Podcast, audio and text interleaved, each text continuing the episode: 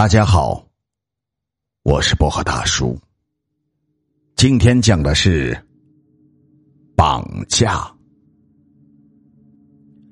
我和妻子结婚十年，说实话，我早就对她产生了审美疲劳了。由于妻子身体不好，我们一直没要孩子。晚上，我和妻子肩并肩的躺在床上，她握住我的手。他问我：“今晚可不可以给我啊？”我轻轻的叹了一口气，只说了一句：“哎，我摸你的手，就像摸自己的手一样。”之后，便转身睡了。我隐隐听到哭泣声，但我并没有转过身。我确实。对他没有感觉。结婚十年，他长胖了十五公斤，皮肤也暗淡发黄。每次看到他下垂的胸部，我就会立刻没有兴致。对于妻子，我实在提不起兴趣。单位里的小吴一直对我不错，年纪轻轻，刚刚毕业，嘴里一口一个哥叫着，听得我浑身舒坦。从此以后，我不再回家吃饭，每次都会跟妻子说要加班。妻子是个医生，聪明无比。当初我就是喜欢上她的聪明，所以我这么一说，她也很识趣的不再追问。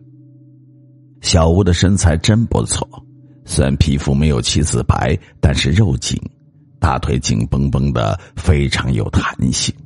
我开始了。夜不归宿。和小吴在一起的时候，我感觉自己年轻了十几岁。我待小吴也不薄，在公司里面我会很照顾他，下了班就一起回他家。小吴不会做饭，这点我感到很不满意，因为我是一个很挑剔的人。除了我妻子做的饭，外面餐馆我几乎都不去吃。要吃也吃我家楼下大三峡川菜馆的菜，所以每次回到小吴家里，我都会打电话叫外卖，小吴也会殷勤的把饭菜装盘，弄得好像是他做的一样。和往常一样，那天我点了酸辣毛肚和红烧兔腿，可是三十分钟后，菜居然还没有送到。又过了半天，门铃响了，已经过去了四十五分钟。我非常生气，让小吴好好教训一下送菜的人。一会儿就听见小吴那张刀子一样的小嘴噼里啪啦的说着。我透过百宝阁看到送菜员戴了个帽子，低着个头，一个劲儿的赔不是。说实话，我也饿了。于是喊道：“哎，行了，宝贝儿，回来吃饭吧。”小吴这才善罢甘休。刚吃完饭，手机响了，我一看号码是家里那位，不知道他是怎么想的，居然说要和我还有小吴谈谈。我捂住了话筒，问了一问小吴：“这丫头真是初生牛犊，居然说谈就谈吧。”最好能谈出个结果来，让他给我让位。妻子的声音很冷静，他说：“打算成全我们，但是要谈谈。”我没有想到妻子居然想开，想想暴风雨总是要来的，所以打算带着小吴一起回去谈判。不知怎的，身体感觉有点不舒服。但是想着，要是谈判成功，我就可以和小吴共同生活。我还是带着小吴开车回了家。开出小区就是一段比较僻静的路段，对面突然窜出一辆车，我昏昏沉沉的躲闪不及，一下子撞了上去。再醒过来，我眼前一片的黑，被戴了眼罩。手脚也被结结实实的绑着，我闻到了血腥的味道。这时候，我听到一个经过处理的声音，怪里怪气的对我说：“你还想要自己的手吗？”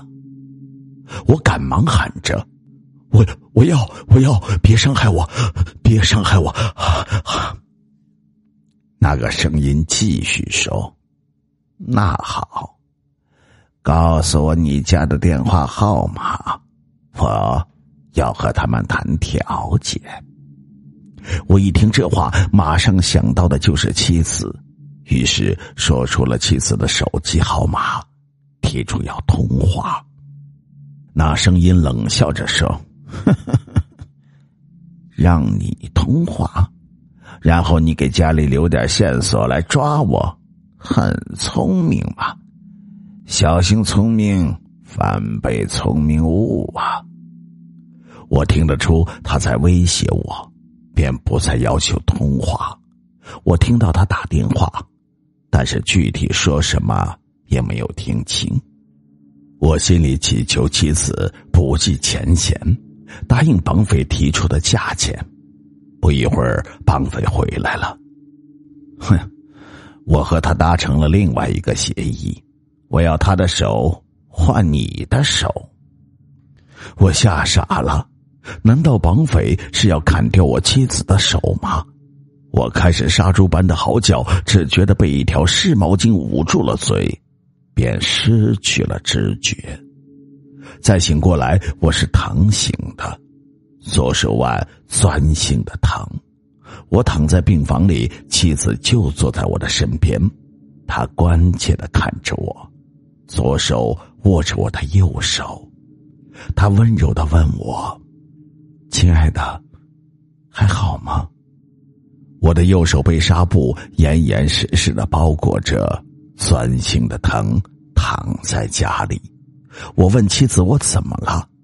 妻子说：“我的手被人砍断，但是已经接好。”这时，我看到妻子的右手也被包裹着。妻子见我看他的右手，笑笑点点头说：“我的手。”也被砍断了，不过也已经接好了。我既心疼又感到松了一口气，继续问道：“绑匪抓到了吗？还有，就是小吴还好吧？”妻子温柔的脸突然变得狰狞了起来，他用受伤的右手死死的抓住我受伤的右手，歇斯底里的说。我的手都为你砍断，你居然还问那个女人好不好？我争辩道：“我我我这不是有点担心他吗？你的手怎么样？”妻子双眼睁得大大的，眼神直直的看着我，说道：“他死了。”我当时差点晕了过去，大叫着问妻子怎么回事，为什么不救他？妻子呆呆的说：“你们被绑架，是绑匪预谋好了的。他打扮成送外卖的，给你们的饭菜里下了药，然后在你们开车出来的时候，也是故意撞了你们，最后。”他杀了小吴，砍断了你的手，也砍断了我的手，然后又把我们的手接好了。但是绑匪把手接错了，他把你的手接在了我的手腕上，把我的手接在了你的手腕上。他趴在我的胸口，用受伤的右手握住我左手，温柔的说。你不是说，握着我的手就像是握着你自己的手吗？现在就是这样了。我看到门后挂着一套衣服和帽子，正是那个送餐员戴过的帽子。